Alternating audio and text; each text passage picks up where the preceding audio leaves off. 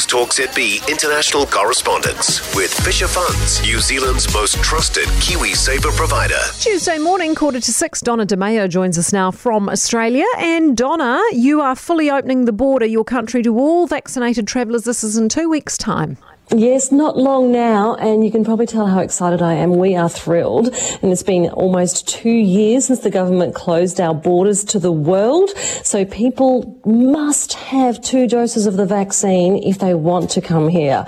Um, they can apply for an exemption, and now why has this decision been made now? Well, Scott Morrison said that he received new medical advice, but he did say, and uh, we heard this recently with the Djokovic situation, um, that, everyone has to follow the rules. You know, you must be vaccinated. Everyone must abide by this. And he did actually reference the Djokovic situation, and he said that you know what happened there was a clear message to the world. Um, but you know who is thrilled? Tourism bodies. They've been begging for this for quite a while now. Um, interestingly, if uh, you are unvaccinated, you may still be able to get into Australia, but you must be granted an exemption and still undergo hotel quarantine. So that is still a possibility.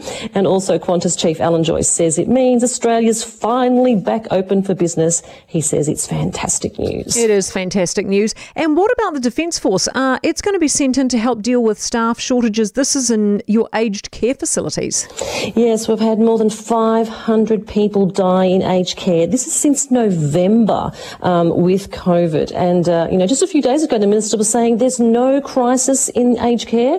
And yet now we know that uh, the Defence Force will be set in, set, sent in 1,700 staff will help out these fatigued, um, overstressed uh, aged care workers. Um, they're going to help with all sorts of things, clinical care, logistical care. they'll be taking out the rubbish even. They'll just be helping out.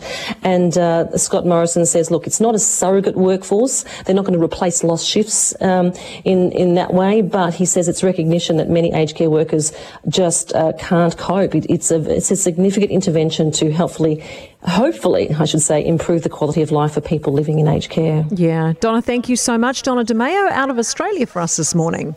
News Talk ZB international correspondence with Fisher Funds, specialists in managed funds and KiwiSaver.